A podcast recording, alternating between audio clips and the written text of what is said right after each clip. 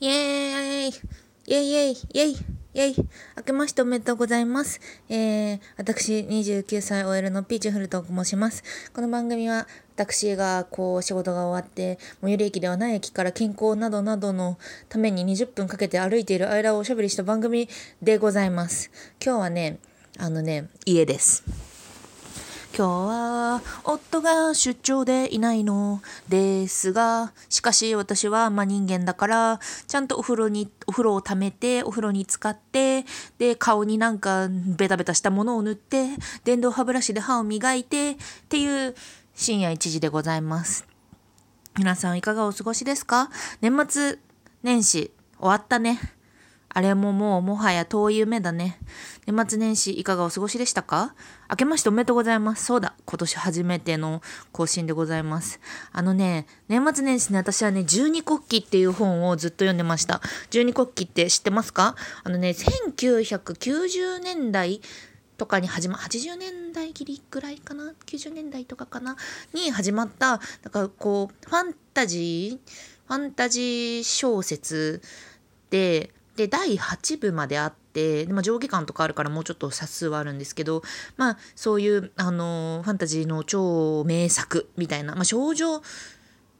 文学でもないんだけど、まあ、そういう小野文さんのね、あの、超名作でありまして、で、これも、大体のさ、こう、文学少女というか、文学人間、うん、なんか、みんな通ってって、みんな読んでるんですよ。で、私もちょっとほら、文学少年、違う、文学少女的なところを、こう、スルー、スルー、スルー、スルーっていうか、まあ、通り抜けて、私もね、あれだよ、卒業文春の本読んでそうな人ランキングとか、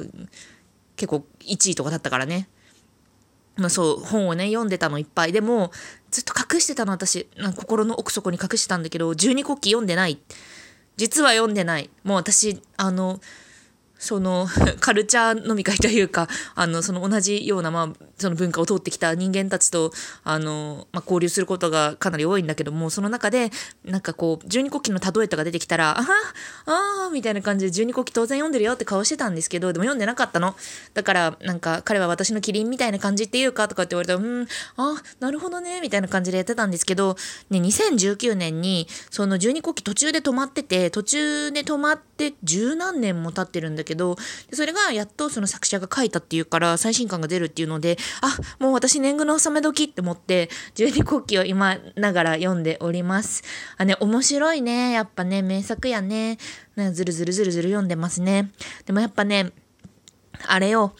15歳とかの時に読んだ方がいい本って結構、いや、今読んでも超面白いんだけど、でもな10代とかの時に読んどいた方が良かったなって思いました。うん、なんかやっぱ吸収力みたいなやつが違うじゃないですか。吸収力っていうのも違うな。なんかこう年を重ねていくと、その本をこう深く読めるようになるというか、まあなんかいろんな経験からここの描写ってこういうことなんだとか、こういう気持ち、なんか、こう気持ちに対する裏付けの経験とかそういうなんか想像力みたいなものはこうなんか技巧としての想像力みたいなものは発達してるからまあ読み取れるものは多いんだけどもでもやっぱりなんてこう初めての衝撃みたいなものは年々こう感じられなくなってくるがゆえやっぱね一番コスパがいい読書はね10代の時の読書かなって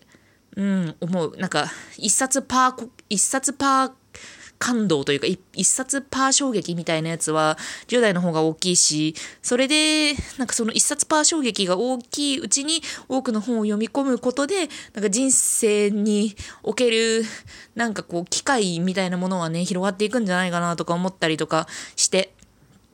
まあおりました。だか最近、でもね、私ってすごく、まあ本は読む方なんですよ。多分ね。なんか 読む方なんですけど、最近、その同僚の人とおしゃべりしたのが、私はこう前提として、こうなんか本を読んだりしていることが高じて今ご飯を食べたり、まあ、エンタメ系の仕事をずっとしてるんですよね、まあ、新卒からね。で、それでなんかこうエンメ系の人とばっかり喋ってたんですけど、でも最近そうでもなくってビジネス系の人と喋ることが多くなってて、で、なんか彼らはまあすごくあの頭が良いというか、まあ、学歴が高いみたいな人たちが多かったりするんだけども、でもそういう人たちってもちろんなんか試験で国語の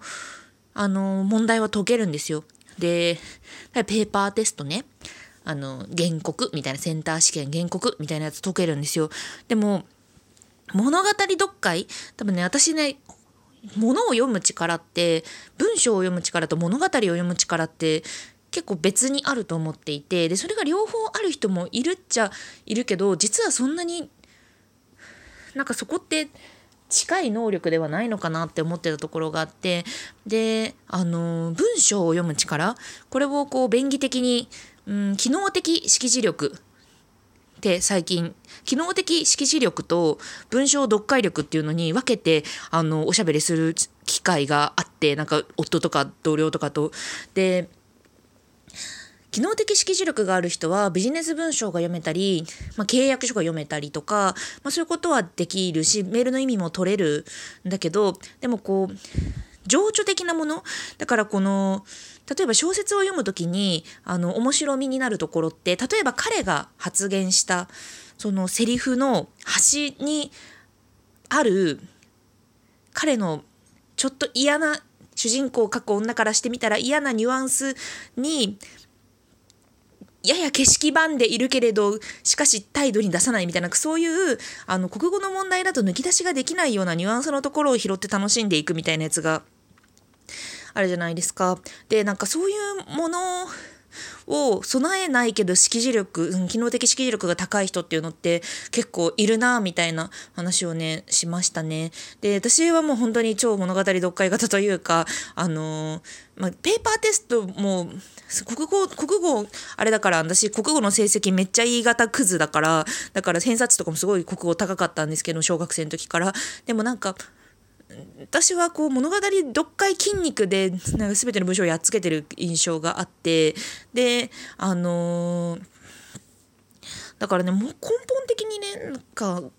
読み取り方が違うなって思う人がいるなっていうのをね最近思いました。それで私は、うん、なんか最近ねそういうふうに仕事であのなんかそういうカルカルまあなんか分かりやすく言うと出版社の中とかにいたらそれでいいんですよ。物語読解だけでお話ししてみんななんか物語読解の話なので。でもなんかちょっとビジネスっぽいところ普通のなんかゴリゴリゴリゴリゴリゴリロジカルロジカルとかもやらないとちょっと難しいよねみたいな会社に行くとなんかおあそうなんやと思ってなんか文章って文章の読み取り方とか違うしニュアンスでおしゃべりできないんだみたいななんかそういうことをね感じたりしてる。すごいなんかあのすごい初歩的な話で申し訳ないんだけど小難しい単語で初歩的な話をね喋ってるんだけども。そうね。だからうん物語読解力は人生を楽しくするけど私はすごいなんかそういうロジカル的なところをね今ね勉強ねしてね。なんかこうザブザブとね、渡っていきたいと思っているところなんでございますよ。とか言いながら、まあ、十二国旗を読破したりとかしててさ、あの、買ったビジネス書を積んどくにしてるわけなんですけど、そうね、うちの夫とかもね、完全に機能的、識字力的な感じで、もう彼はもう、あの、人物の気持ちや背景を想像するのは範囲が広すぎるので分かりませんって言ってました。ふふふ。というわけで、あ、なんか私の話ばっかりしちゃった。明けましておめでとうございます。えっ、ー、と、じゃあ、1個読もうかな。あ、よし。えー、ピッチフルさん、こんにちは。いつも楽しく拝聴しています、えー、倫理に反する相談なので迷いましたが、あえてピーチフルさんに冷静に分析していただきながら、怒っていただきたくご連絡差し上げました。今年の4月に、えー、社会人になったばかりの新卒女子ですが、最近既婚上司とそういった関係になり、3年間付き合った彼氏と別れてしまいました。当たり前ですが、私は浮気をしたことがなく、まして男の、人の男には一切の興味を持たないタイプだったはずなのですが、右も左もわからない私を育ててくれた上司の期待に応えたいと、ここ数ヶ月は彼に評価されるために仕事をしているような状況でした。しかしか、し、ある日チームが変わって上司と離れたことをきっかけに、男性としても意識するようになってしまい、飲みに連れて行ってもらった時に、そうなってしまいました。上司は今この関係が気に入っているようで、体だけではなく恋人ごっこを求めています、えー、私は上司として彼のことを尊敬していますが、男女としては本当に無意味な関係だと理解しています。この男女関係をやめたいと強く思う一方で、職場で尊敬している上司を失いたくないという気持ちもあり、踏ん切りがつきません。どうか厳しい叱咤やきれいお願いします。ということで、あらまあ、新卒、私もね、周り、新卒の時さ、私新卒の時めちゃめちゃ女環境だったからし、別にそういうタイプでもないから、なんかそういうことはなかったんだけど、周りの友達めちゃめちゃ不倫に誘われてましたね。上司とか先輩とかに。なんか、こう山手線ベロチューされたみたいな、なんかえ、マジかみたいな、こう犯罪だけどね、みたいな。なんかすごい普通に新卒、新卒にカジュアルに吸いかけてくる人っているんだなと、なんか結構衝撃を受けました。でもね、なんかこれは普通に、想像してみてくださいよ。じゃあ今22歳じゃないですか。22歳の同い年の男が女子高生に手出してたらダサくないですか？いやなんか年半もいかないさ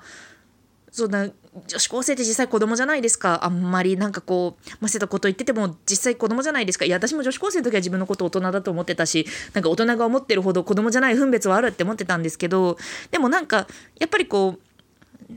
こう社会的にも未熟だしやっぱこう分別のあるものの見方はできないわけじゃないですか。なんかそういう人に手を出して余ってさえ自分の欲望を満たしたりする人って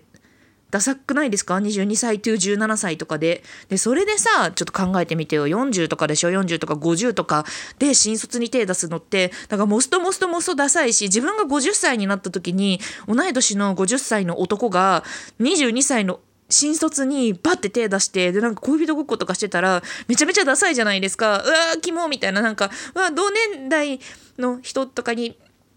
相手にされないのかなみたいな感じになるじゃないですか。なんかね、新卒とかだと周りの人が大人に見えたりとか、あの、自分のこと知らない、まあ仕事だってしたことないんだから知らないよ、みたいなこととかさ、言ってくれるからさ、なんか、大人に見えるかもしんないけど、実際大したことないですよ。人間なんて成長しない。私はね、もう18歳の時、まあ、まあ、成長するけど、成長するけど成長しないよ。色恋のことってあんまり。なんか、そう、新卒に手出す人はね、ちょっとダメですよ。ダサいですよ。同年代の中でバカにされてますよ。なんかそういうのね、